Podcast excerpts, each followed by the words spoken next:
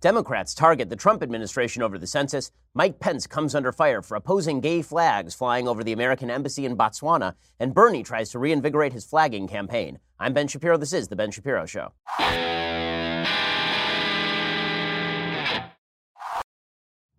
Man, a lot to get to today. Plus, breaking news out of Iran, where the Iranian regime continues to be extraordinarily militant. This time, they have fired on two oil tankers in the Straits of Hormuz. So, Tensions are ratcheting up. We'll get to all of that in just a second. First, if you follow the news every day and this makes you think, God, maybe I'm going to die one day because this news is just terrible, well, then probably while you're thinking about death, you may as well make the best of it. Go over to Policy Genius and go check out life insurance. Now, if you've been procrastinating on this thing, usually that's bad news, but your procrastination has now worked in your favor because while you were procrastinating on life insurance, Policy Genius was putting together a great way for you to get Policy Genius. Now is the time for procrastinating to stop. Policy Genius is the easy way to shop for insurance online. In just two minutes, you can compare quotes from top insurers and find your best price. Once you apply, the Policy Genius team will handle all the paperwork and the red tape. No sales pressure, no hidden fees, just financial protection and peace of mind. Policy Genius doesn't just make life insurance easy, they can also help you find the right home insurance, auto insurance, disability insurance. So, if you need life insurance, but you've been busy doing literally anything else, check out Policy Genius. It's the easy way to compare all the top insurers and find the best value for you. PolicyGenius.com. Nobody wants to shop for life insurance. Nobody wants to think about death. But now that you're thinking about death, because I just put it in your head, you should go shop for life insurance. Go check them out at PolicyGenius.com. They made it really easy for you. That's PolicyGenius.com. All right, well, the breaking news this morning is that the Iranian government has now attacked two oil tankers. According to the New York Times, two oil tankers came under attack on Thursday in the Gulf of Oman, forcing their crews to abandon ship and setting at least one vessel ablaze a month after four tankers were damaged in the same waterway, a vital thoroughfare for much of the world's oil products. The early morning attacks escalated tensions in an already tense region where Iran had long been at odds with Saudi Arabia and the United Arab Emirates, and they are backing opposite sides in the civil war in Yemen. The Houthis, backed by the Iranians, whose slogan is death to the Jews, death to Israel, death to America. Really nice folks. Those are the folks who are fighting on behalf of Iran. The Saudis, of course, have their own set of problems, and they are at war in Yemen. Relations between the United States, allied with the UAE and Saudi Arabia and Iran, have also worsened. Frictions have become so intense, other nations have pled with all sides to stay calm rather than provoke an all out war, which is really kind of pathetic because the reality is the United States is not interested in war with Iran. No one in the United States is up for a conflict with Iran. But if they keep firing on our ships, I'm not sure exactly what we are supposed to do other than ratchet up economic tension. At a certain point, if they fire on too many of our ships, we're not going to have a choice. We're going to have to eviscerate the regime. But up to that point, nobody is really interested in that. The Trump administration clearly is not interested in that. On Wednesday, Prime Minister Shinzo Abe of Japan, who is visiting Iran and trying to bridge the gap between Iran and the United States, warned of the risk of stumbling into military conflict. Well, you know what heightens that risk?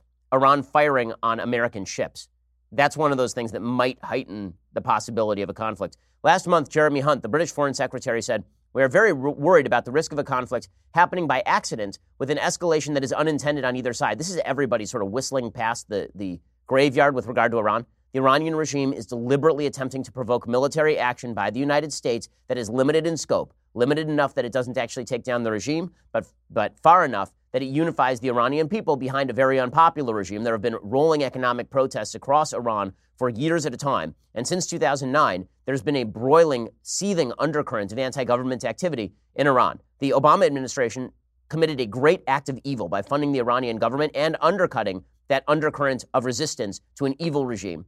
They decided instead they were going to work with that evil regime, strengthen that evil regime, hand them pallets of cash, open up their economy give them all sorts of access to world markets and money. That was a horrible, horrible move. The, uh, the Trump administration has done the reverse. And so now Iran is basically trying to do the same thing that North Korea has done for years act so militant that everybody sort of backs down and says, "Yeah, if we just give you some money, will you leave us alone? It was not immediately clear how the most recent attacks were carried out or by whom, just as the circumstances of last month's attacks remain murky. Well, the circumstances last month don't actually remain all that murky. Everybody sort of understands the Iranian government was behind it. The two ships that were struck on Thursday appeared to be more seriously damaged than those hit in May. On a visit to the UAE about two weeks ago, John Bolton, President Trump's national security advisor, said without disclosing any evidence that Iran was almost certainly responsible for the attacks in May, which Iranian officials denied, which of course they would do. Bolton said, Who else do you think is doing it? Which is the correct question. Other American officials said Iran's regional and Iran's regional adversaries have been more cautious about publicly assigning blame. That's because they wish to avoid conflict, I think, more than Bolton may want to. Emirati officials described the attacks as state sponsored, but did not specify a state. Well, it wasn't Israel. Mr. Trump has repudiated the 2015 deal limiting Iran's nuclear program. He recently moved to cut off Iran's remaining oil exports and sent additional military forces to the region. Just yesterday, President Trump spoke about the German government's willingness to take Iranian oil and blasted former German officials, like the former Chancellor of Germany, Gerhard Schroeder, who has basically acted as an Iranian oil interest in Germany, trying to funnel Iranian oil into Germany. Iran recently threatened to block the Strait of Hormuz, which controls something, it's a choke point for something like 80 to 90% of all oil supply on planet Earth.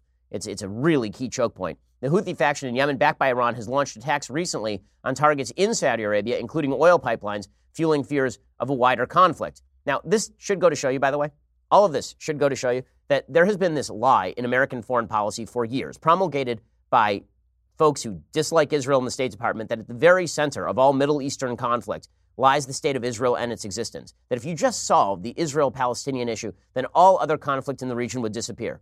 Weird, because every major war in the region, effectively speaking, has not involved Israel, at least since 1973. Every major war in the region has involved states attacking each other the Iran Iraq War, the Iraqi invasion of Saudi Arabia, the American invasion of Iraq, and now the war in Yemen, the war in Syria. All of these involve internecine warfare inside the Muslim world. They have nothing to do with Israel. So, this notion that we have to solve the Israeli Palestinian conflict in order to calm the region, it's just a bunch of crap. And it always was a bunch of crap. And that's being proved on a daily basis in the Middle East. Uh, that, that is a side point, but it's worthy of note because no matter who the next Democrat in office is, they will immediately swivel back to the lie that at the center of all conflict lies the Jews. Much of the world's oil and gas comes from the Persian Gulf area, bordered by energy powerhouses like Saudi Arabia, the UAE, Iran, Iraq, Kuwait, and Bahrain. Some of it leaves the region through pipelines. A significant portion is carried by ships that must pass through the Strait of Hormuz and the Gulf of Oman. Oil prices rose more than 3% on world markets in the hours after the attacks on Thursday.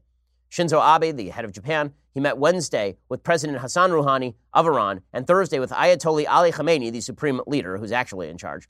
He delivered a note from Mr. Trump to Khamenei but the Ayatollah rebuffed the overture, said he could not expect honest negotiation from the American administration. Because when I think honest negotiation, I think the Iranian government, which has lied at every step along the way about its desire to develop nuclear weapons. Khamenei said, I do not see Trump as worthy of any message exchange. I do not have any reply for him now or in the future. Basically, the Iranians are hoping and praying that Trump is ejected from office in 2020, and then they will be dealing with a much warmer President Buttigieg or President Biden or President Kamala Harris or President Elizabeth Warren. Iranian officials suggested the tanker attacks were meant to prevent friendly dialogue and provoke aggression. So they're trying to claim that the United States basically bombed ships that were associated with the United States. That's what they're trying to. Eh, sure, sure. Javad Zarif, the foreign minister, said suspicious doesn't begin to describe what likely transpired this morning. Yes, I, am sure that's what happened. I'm sure that the West is trying to provoke a war with Iran. This is the lie that Iran has been telling for years, which is that we want to go to war with them. Okay, little note to Iran.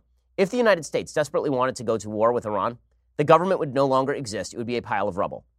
Okay, the fact is that Iran could do damage to the United States because there are terror cells associated with and funded by Iran all over planet Earth. It is true that a war with Iran would be more protracted than a war with Iraq only because the Iranian Revolutionary Guard Corps is extraordinarily large and paid off by the government. However, would the regime in Iran survive a direct conflict with the United States?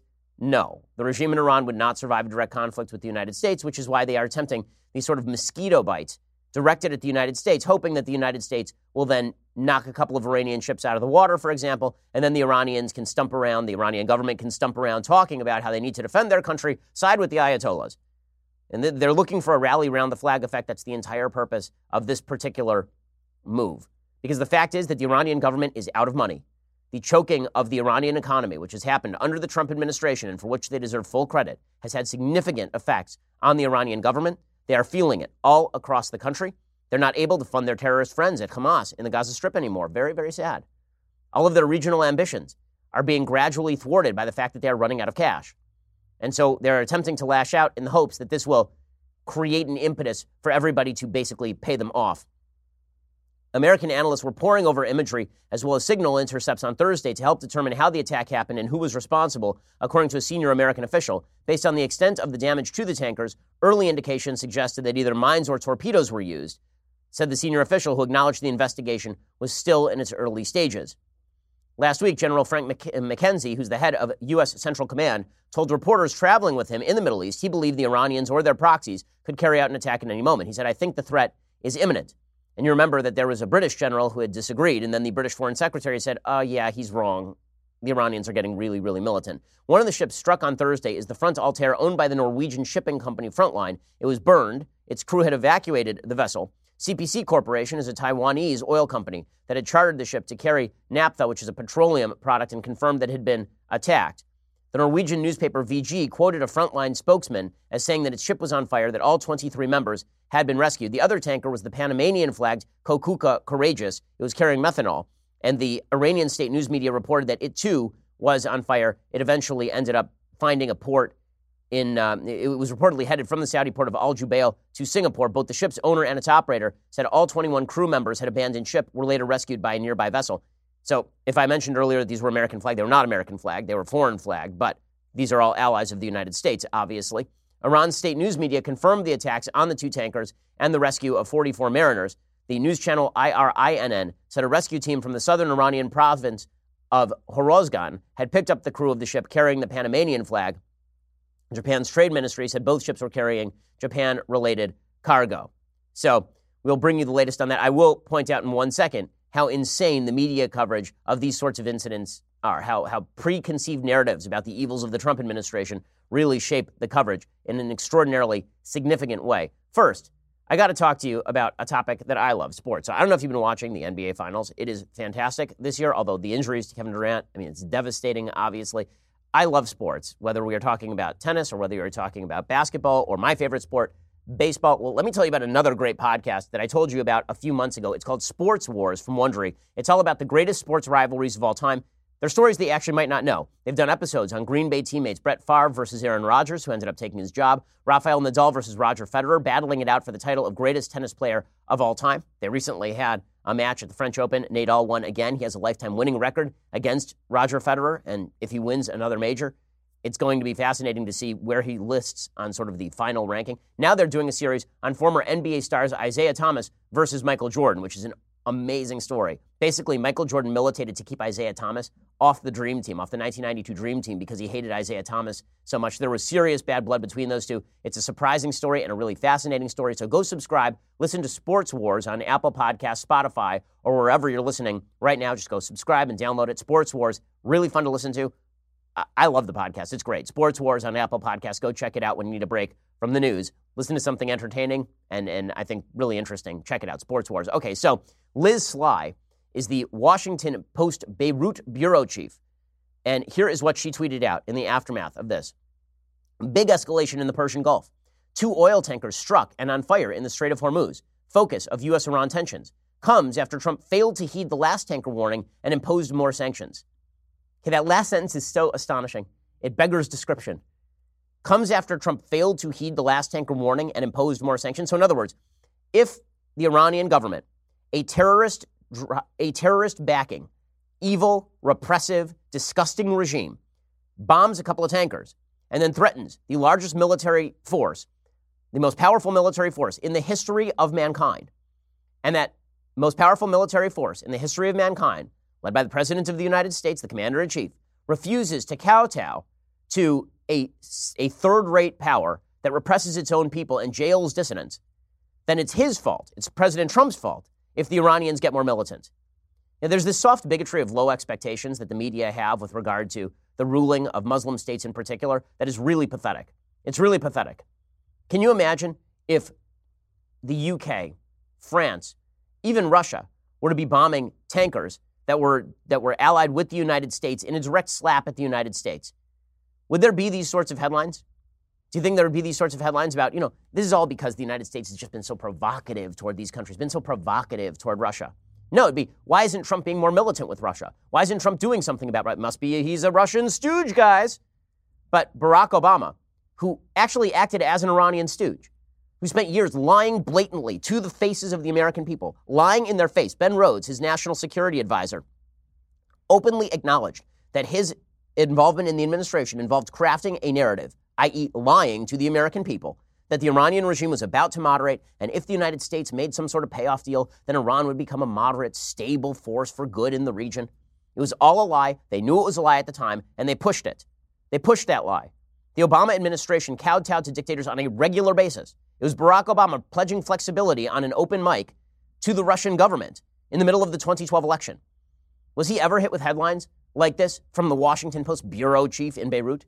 Of course not. It's that President Trump refuses to kowtow to the Iranian government. That's a big problem. And as I say, there is this tendency on the part of the media to treat terrorist activity by Muslim governments as though it is not terrorist activity at all. So when the Palestinian Authority engages in the paying of terrorists, when Hamas engages in rocket fire on a democratic ally of the United States, when the Iranian government engages in the spread of terror across planet Earth, then it's all about, well, I guess the West must have provoked them. The West must have done something bad. This springs from a per- peculiar and ugly perspective on American foreign policy and really the world that suggests that there is a power hierarchy that dictates morality. In other words, that if you are more powerful, you must have victimized somebody at the bottom of the scale. And so the people at the bottom of the scale should feel fully liberated to be as evil as they want to be. Iran is put upon by the West. And therefore, if they bomb random ships, well, you know, that's just what they do, guys, and you got to give them some room to express themselves. Uh, what, you expect the President of the United States to bow before the whims of dictators who literally lead chants death to Israel, death to America? That's what you want? Washington bureau chief from Beirut? How pathetic.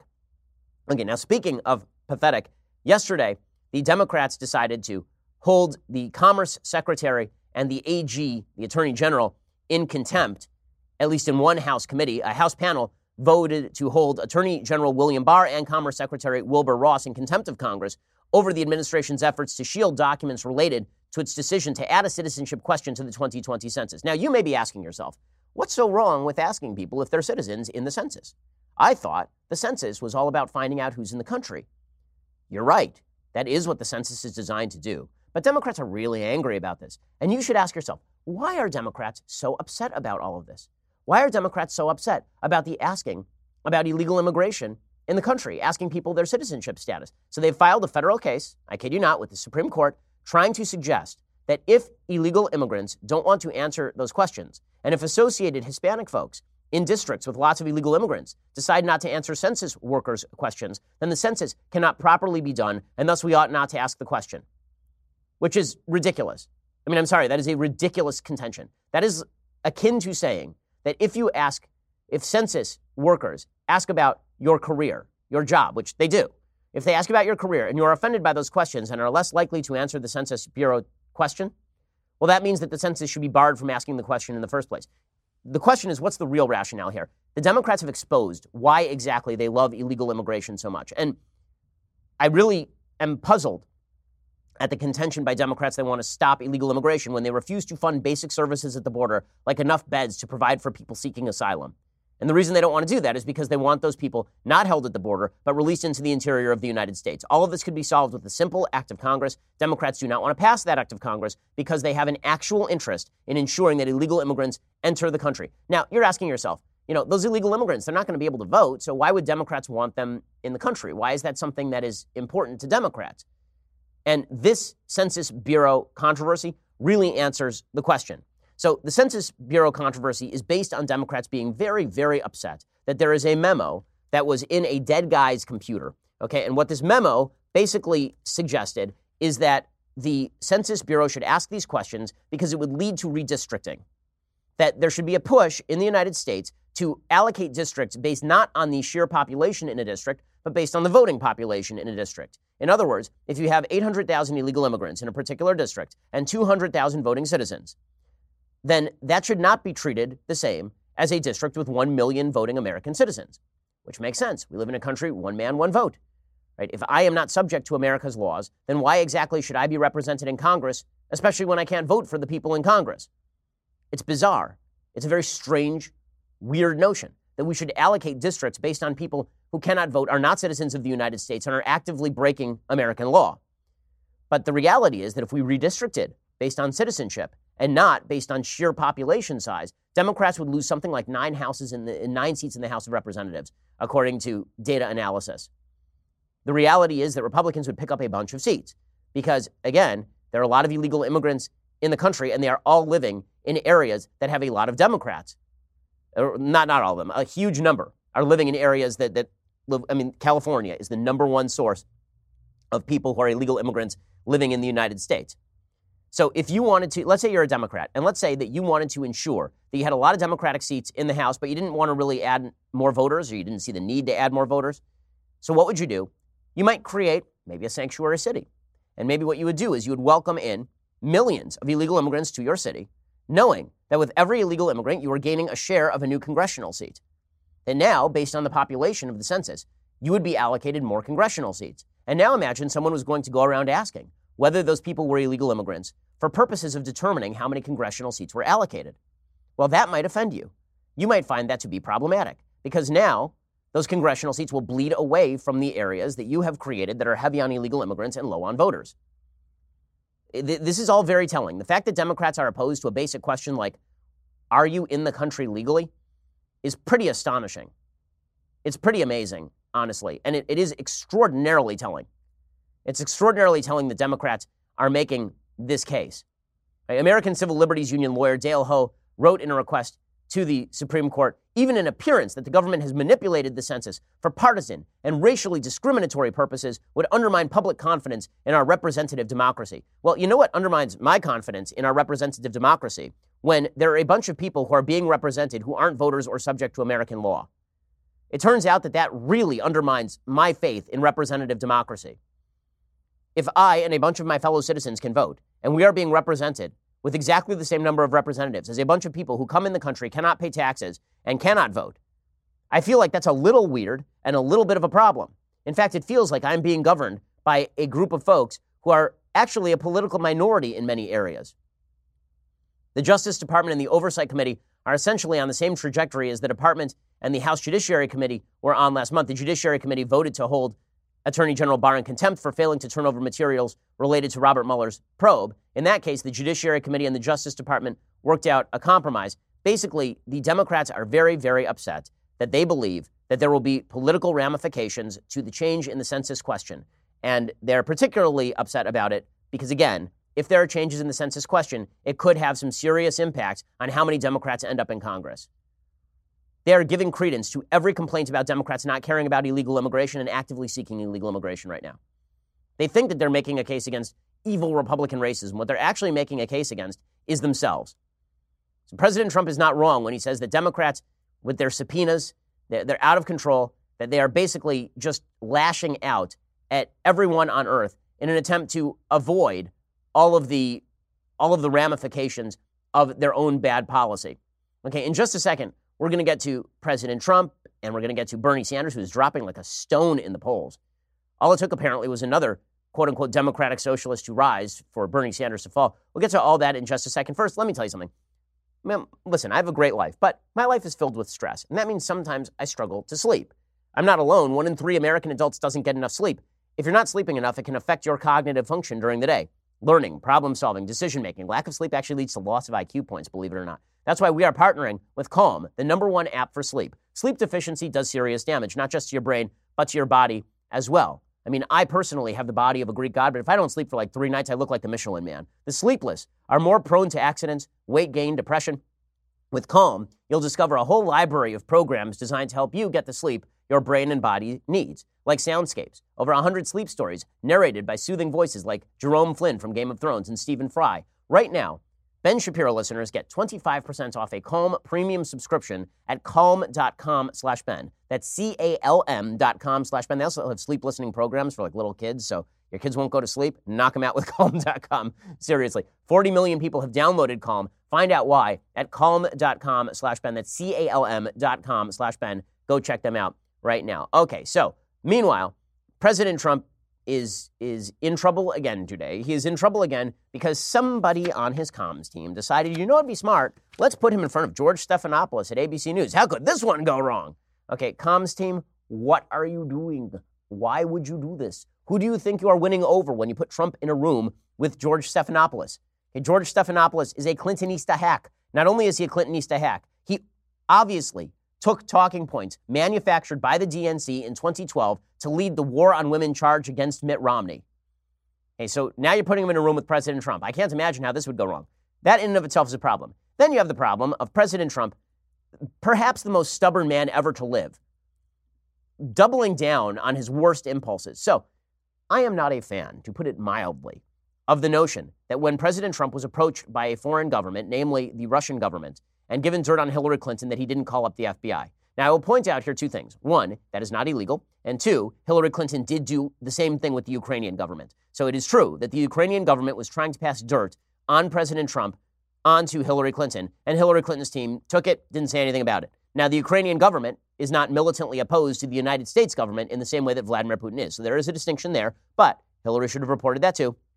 It is also true that the Steele dossier was largely based, the Steele dossier, which was the basis for a lot of the Trump Russia collusion charges, and was basically a fanta- it was a fantasy made up by a bunch of Russian operatives. Basically, Christopher Steele, this former British spy, went over to Russia, talked with a bunch of Russian government officials, and then funneled that information to the Hillary Clinton campaign. So while you can say the Hillary Clinton campaign got that information not directly from the Russian government. They got it from Christopher Steele. In effect, they were taking Russian government created intel that was false about Trump and then disseminating that inside the halls of power in Washington, D.C., and trotting it out to the media as well. So, with all of those caveats, the fact that the Trump administration was openly approached by members of the Russian government and allies with the Russian government to take dirt on Hillary Clinton and didn't report it to the FBI was a low point in American politics. It was ugly and it was wrong.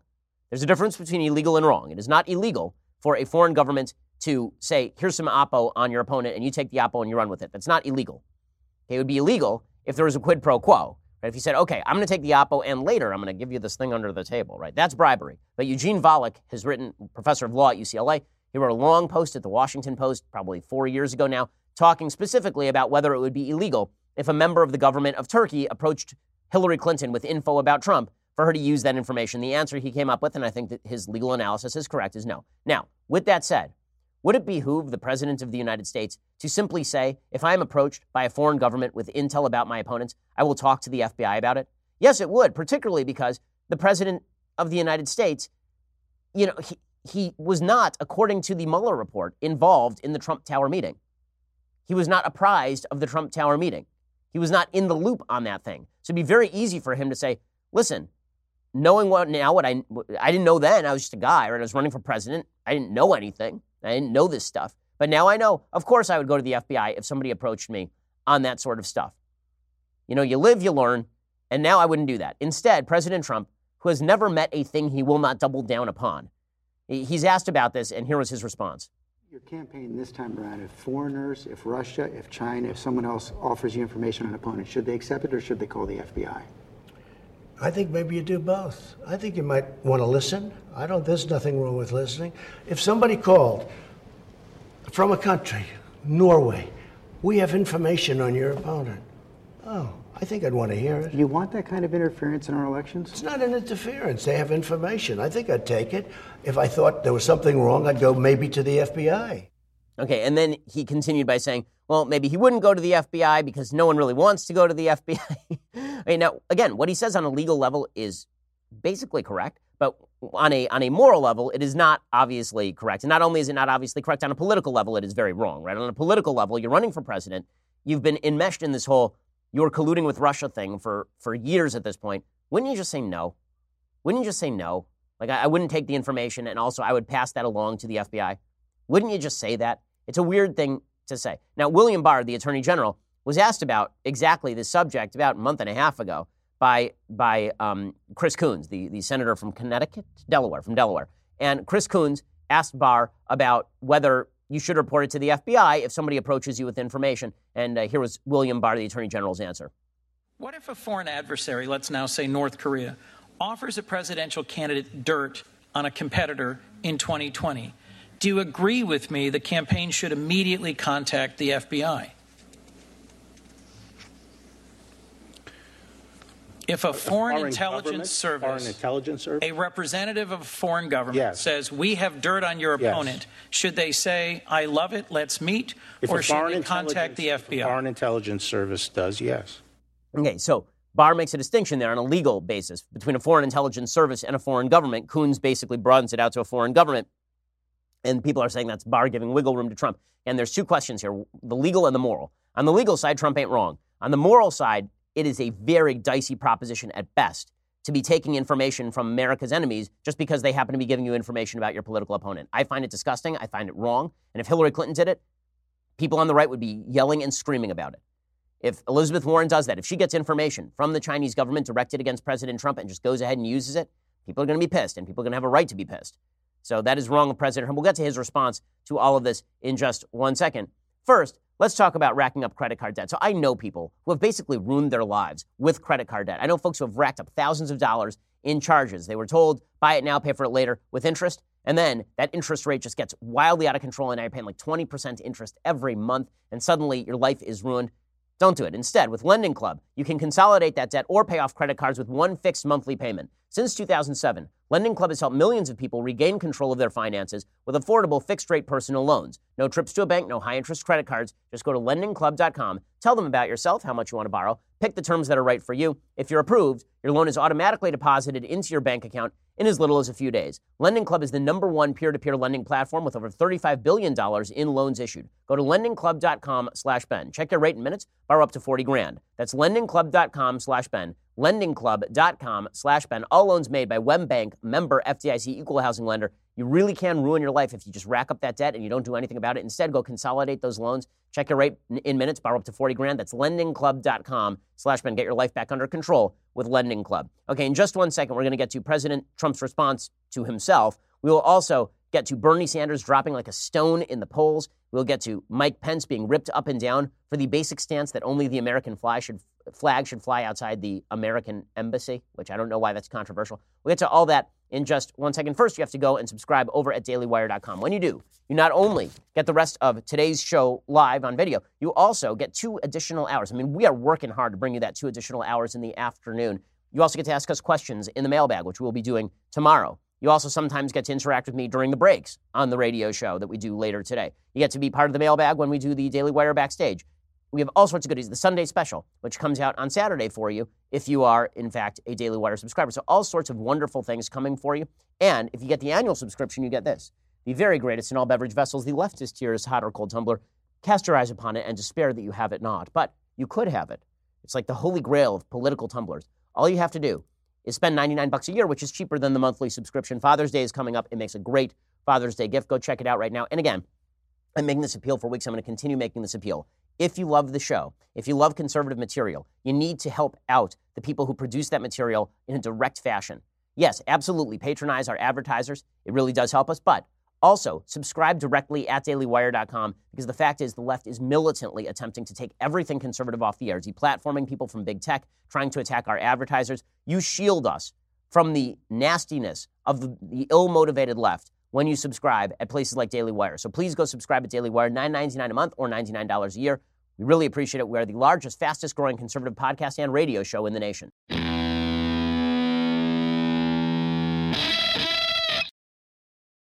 Okay, so in response to the hubbub created by his comments, President Trump has now gone on a Twitter spate this morning.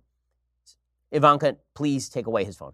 He tweeted out, unrelated to Russia, Russia, Russia, although the radical left doesn't use the name Russia anymore since the issuance of the Mueller report, House committee now plays a seldom used contempt card on our great AG and Secretary of Commerce, this time on the census. Dems play a much tougher game than the Republicans did when they had the House majority. Republicans will remember. This has already been argued before the U.S. Supreme Court, but the House doesn't want to wait. This is a common thread between all of the committees. Do whatever you can to embarrass the Trump administration, attack the Trump administration. Attorney David Bruno. So true.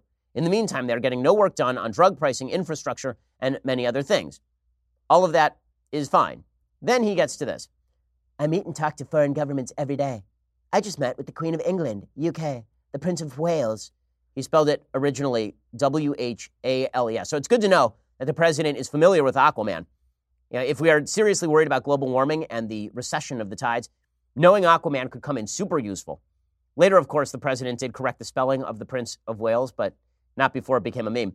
The Prime Minister of the United Kingdom, the PM of Ireland, the President of France, the President of Poland. We talked about everything. Should I immediately call the FBI about these calls and meetings? How ridiculous. I would never be trusted again.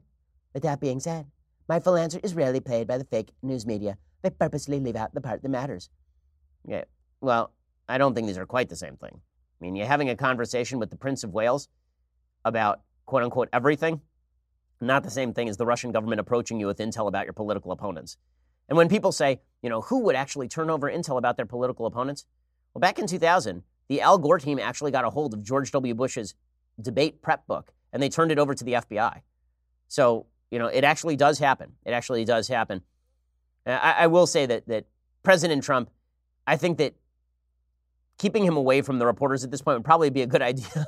Although, I, I, will admit this is very funny. Yesterday, he was in the Rose Garden, I think, uh, and he was talking to reporters, and he was trying to call on somebody, and it went like this. Let's see, who do I like? Nobody. That's the end. Go ahead. okay, that, that, that is indeed very funny. I mean, meanwhile, on the Democratic side of the aisle, Bernie Sanders is dropping like a stone. and he is, he is going down like the Soviet economy circa 1987. It's pretty incredible. Bernie Sanders is now dropping behind Elizabeth Warren in virtually all state polls. He is behind Elizabeth Warren in a Nevada state poll. He is now running behind Elizabeth Warren in a California UC Berkeley LA Times poll. It shows Joe Biden at 22%, with Elizabeth Warren at 18%, Bernie Sanders at 17, and Kamala Harris at 13. Kamala Harris, lest you forget, is the actual senator from the state of California. Her running fourth. That is really bad news for Kamala Harris. But Sanders continues to drop in the uh, Real Clear Politics polling average, and that is very, very bad news for him. And so Bernie has to sort of reinvigorate his campaign. The problem is everybody's already heard Bernie's pitch. They're looking for something new, something different. Somebody's got a plan. They're looking for fake Native American, Elizabeth Warren, or something. So Bernie gives a big speech yesterday in which he talks about democratic socialism, and his pitch is going to be that he is the truest defender of democratic socialism. Now, recall, for most of his career, Bernie was an actual supporter of communists. Not just Norway and Denmark, which are not, in fact, socialist countries. They are capitalist countries with a heavy welfare state, not the same thing. Democratic socialism is simply a way of shoehorning the term socialism into a system that is really driven in terms of prosperity by free markets. But Bernie Sanders, flanked by 1 million American flags, was speaking. I mean, I guess it beats flying the Soviet flag. He was more comfortable there in 88, but now he's running for president. He did a whole speech in which he talked about democratic socialism. He said democratic socialism was the path of justice and love, because when I think justice and love, I think an octogenarian loon bag who spends all of his days determining how many types of deodorant you should be able to buy. Here's Bernie Sanders making his case. It is my very strong belief that the United States must reject that path of hatred and divisiveness and instead find the moral conviction to choose a different path, a higher path, a path of compassion, justice, and love. And that is the path that I call democratic socialism. Yea, justice and love, and pudding, many, many pieces, and three beach houses. That is the path. And, and I'm a millionaire because I wrote a book, so leave me alone. Democratic socialism, where I control everything and call it justice and love. It ain't justice and it ain't love when you're controlling other people's lives. If you love something, set it free, Bernie Sanders, like the economy or other humans.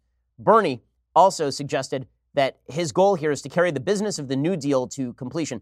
This should give the lie to you know, Henry Olsen is a columnist over at the Washington Post. He's sort of a Trump supporting columnist over at the Washington Post. We talked, I think, a couple of podcasts ago about a piece that he wrote in which he explicitly suggested that the job of conservatives was to prune the garden planted by FDR, which is to me an insane contention.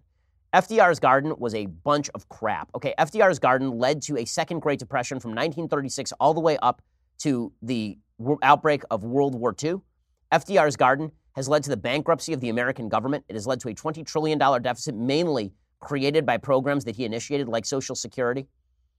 Okay, and Bernie Sanders is making the same case as Henry Olsen. That not, that's not great for Henry Olsen. Here's Bernie Sanders saying that he wants to carry the business of the New Deal to completion. For folks who have never studied the New Deal, it is rare to find a more fascistic take on American economics than the, than the New Deal. I mean, the New Deal literally had something called the National Recovery Administration, where the government would hand out blue eagles, blue patriotic eagles, to firms that pledged to support FDR's particular brand of economics.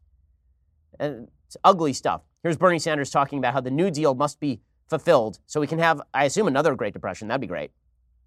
Over 80 years ago, Franklin Delano Roosevelt helped create a government that made transformative progress in protecting the needs of working families. Today, in the second decade of the 21st century, we must take up the unfinished business of the New Deal and carry it to completion. Okay, so you know we're going to carry the. If you want to carry the business of the New Deal, New Deal to completion, then you know good good news. He's going to make. He's not going to make America great again. He's going to make the Great Depression great again. So that's exciting stuff. So that is Bernie's pitch. Meanwhile, Joe Biden, who's trying to separate himself off from Bernie Sanders, right? Supposedly, Bernie Sanders is on the left wing of the party, and Joe Biden is in the mainstream of the party.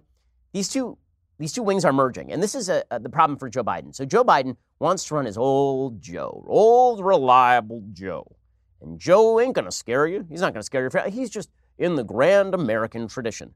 Well, Biden was asked yesterday about whether he was on the same page as Bernie Sanders. And he was like, well, yeah, of course I am. Sure, why not?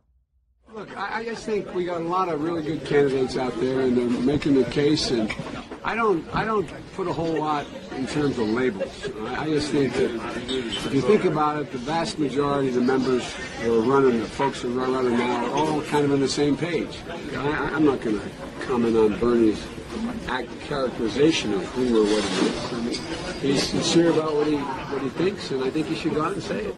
Okay, so I'm not gonna I'm not gonna go after Bernie. He's sincere. We're all on the same page, guys. Okay, if Joe Biden's on the same page as Bernie Sanders, why should he be president? Really, what's his pitch? Exactly. Wonder why Elizabeth Warren is rising? It's because Joe Biden can't explain why he wants to be president, and Bernie Sanders seems even kookier than Elizabeth Warren. Joe Biden's pitch, by the way, is not a particularly attractive pitch. He says that his first move as president of the United States will be to raise your taxes. This is from the so called moderate. Tax cutting passed for multimillionaires and billionaires. Guess what? When I'm president, it's gone. It's gone, guys. When I'm president, your tax cuts, they're gone. Now, he tells a lie right there, an open and obvious lie. The lie being that it's mostly for millionaires and billionaires. Okay, I can express to you, as a person who makes a lot of money in the state of California, I got destroyed on taxes last year. Okay, the Trump tax cut actually destroyed everyone who's a high earner in liberal leaning states with high tax rates. The fact is, 80% of Americans saw a tax cut and the vast majority of those people are not in the top 1% or in the top 10%. But Joe Biden is going to raise your taxes. It's a bold move, Cotton. We'll see how it goes for him.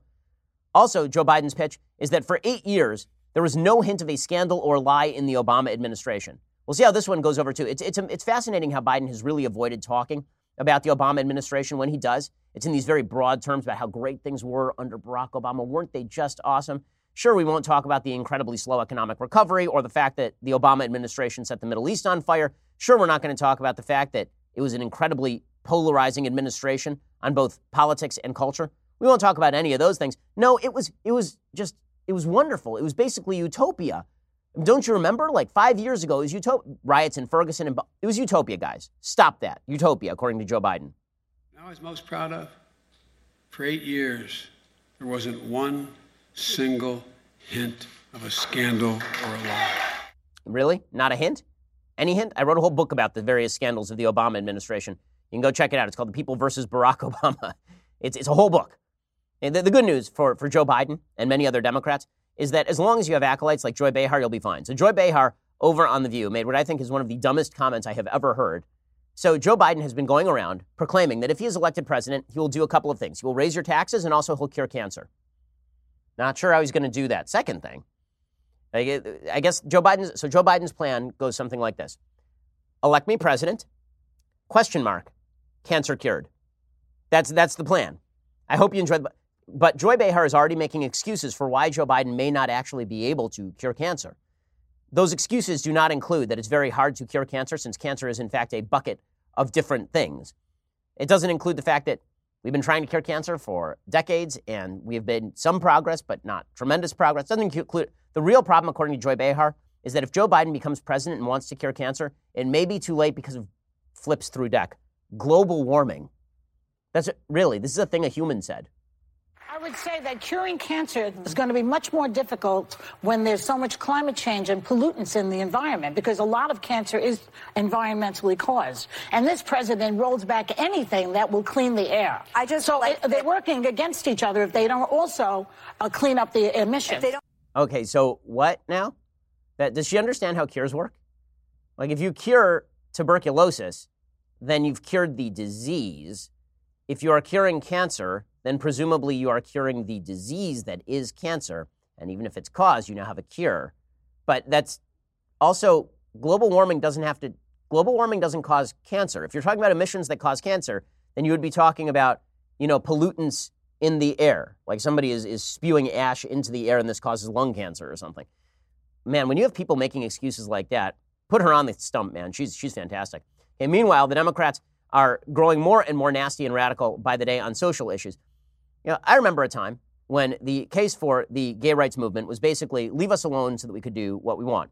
And everybody was kind of like, okay, sure, makes sense. And then it was, okay, well, we want the same government benefits as married couples. And people were like, well, not so sure about that one, since married couples, heterosexual married couples actually, you know, are in the business of producing children. And then heterosexual marriage is really about the production and rearing of children. So there are different societal benefits to that than just two people who love each other living together. But I guess okay. And then they were like, well, we don't want gay marriage, but now we want gay marriage. So if you can just call it marriage, then we'll be cool. We'll never bother you again. And everybody was like, eh, well, you know, not so hot on this one, but maybe if the government stays out of the business of marriage and maybe if you sort of leave us alone, I, we'll learn to live with it. All right, I guess.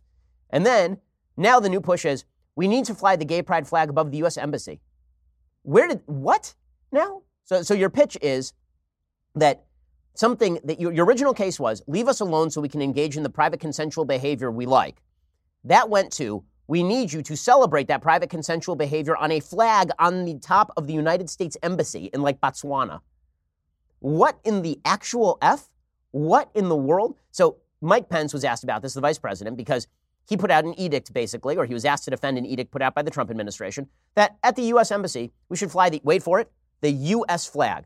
I know, crazy idea, right? Like, because it's the United States. So the flag we should fly, it shouldn't be like the gay pride flag or like a Christian flag or a Planned Parenthood flag. It should probably just be like the United States flag. So Pence was asked about this, and here's what he said. Did the administration direct U.S. embassies not to fly the pride flag?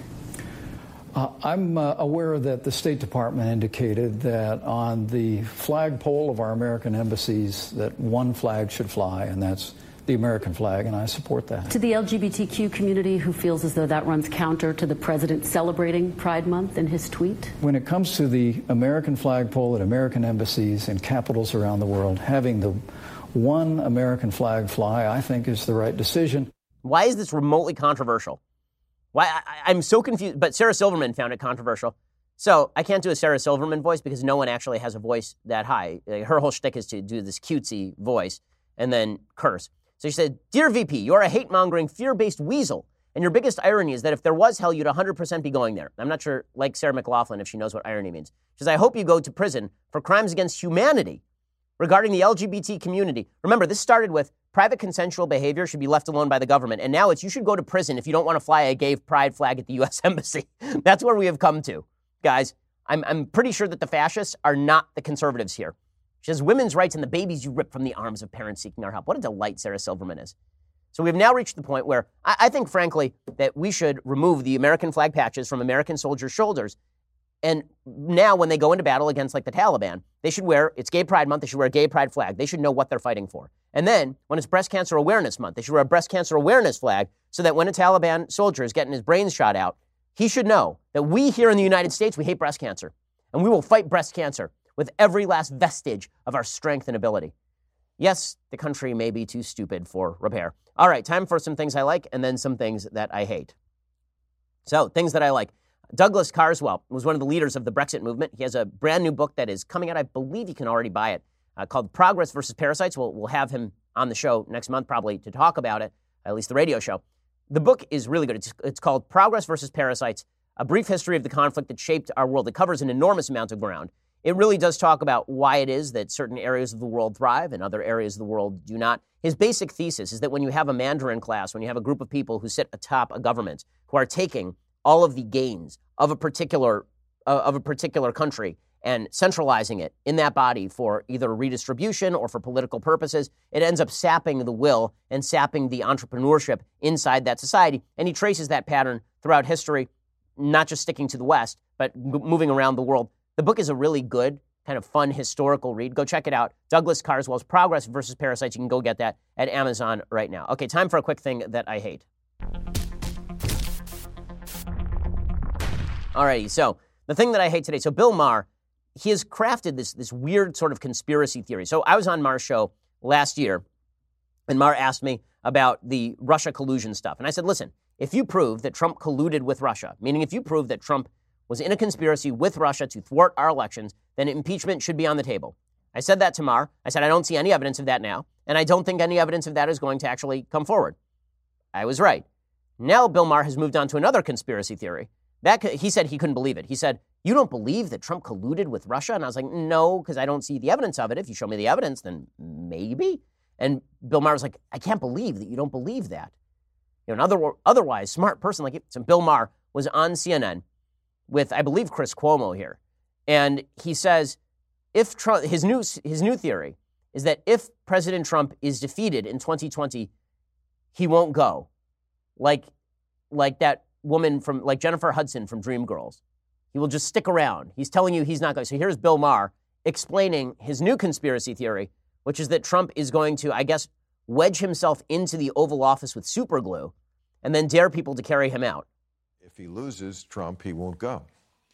I've been saying that since before he got elected, that if he loses the second time, and if he loses the coming election, he and Michael Cohen said that, Nancy Pelosi echoed said that. A lot of people say, well, yes, it can happen here, meaning fascism, meaning something other than what we was democracy. Now, I think we're already there. You know, I have a dictator checklist that I read on my show sometimes, things that no American president has ever done, but this president does. This is banana republic. So you think he wouldn't leave? That is one of them. I oh, absolutely think he will not leave. Oh, so what will he do? Do you think the U.S. military is just going to station itself around the White House to prevent him from leaving? Is that what Bill Maher thinks? This is such conspiratorial tripe it's so funny. All the same people who are claiming that Donald Trump will not leave if he loses an election are still claiming that Stacey Abrams is the legitimate governor of Georgia. All of them. So, all right. I mean, if this is this is where if you're so far gone that your your new shtick is that Donald Trump will not be ejected from the Oval Office, that what he'll set up like squatters' rights in the Oval Office if he if he's not elected in 2020. Oh my goodness. It, creating phantom Trump in your mind is what's going to lead to his election victory if he wins. Truly. The, the idea that Trump is Hitler, he's the worst person who ever lived, he's a dictator. Most Americans look at that, who have a brain, they say, well, I'm not really seeing that so much. You can, you can oversell here, and I think that the, the Democrats and many in the media are, are overselling. Alrighty, we will be back here later today with two additional hours of programming, so we will see you then. I'm Ben Shapiro. This is The Ben Shapiro Show. The Ben Shapiro Show is produced by Robert Sterling, directed by Mike Joyner, executive producer Jeremy Boring. Senior producer, Jonathan Hay. Our supervising producer is Mathis Glover. And our technical producer is Austin Stevens. Edited by Adam Sayevitz. Audio is mixed by Mike Coromina. Hair and makeup is by Jesua Olvera. Production assistant, Nick Sheehan. The Ben Shapiro Show is a Daily Wire production. Copyright Daily Wire 2019.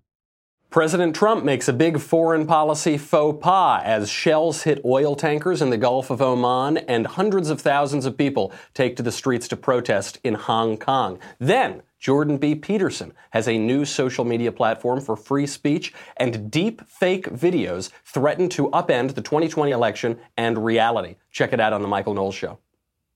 We'll get to more on this in just one second. First, Pure Talk believes in American values, and that free should mean, you know, like free. So when you switch to Pure Talk today, you'll get a free Samsung 5G smartphone. There's no four line requirement, no activation fee, just a free Samsung that's built to last with a rugged screen, quick charging battery, and top tier data security. Qualifying plans start at just 35 bucks a month for unlimited talk, text, 15 gigs of data, and a mobile hotspot. Pure Talk gives you phenomenal coverage on America's most dependable 5G network. It's the same coverage you know and love, but for half the price of the other guys. The average family saves almost $1,000 a year. So, I challenge you to choose a company that actually doesn't hate your guts and shares your values. Let Pure Talk's expert U.S. customer service team help you make the switch today. Go to puretalk.com slash Shapiro to claim your eligibility for your free brand new Samsung 5G smartphone and start saving on wireless today. Again, go to puretalk.com slash Shapiro to switch to my cell phone company. I've been using them for years. They're fantastic. You'll love them as well. Go to puretalk.com slash Shapiro and claim your eligibility on that free brand new Samsung 5G smartphone. Start saving.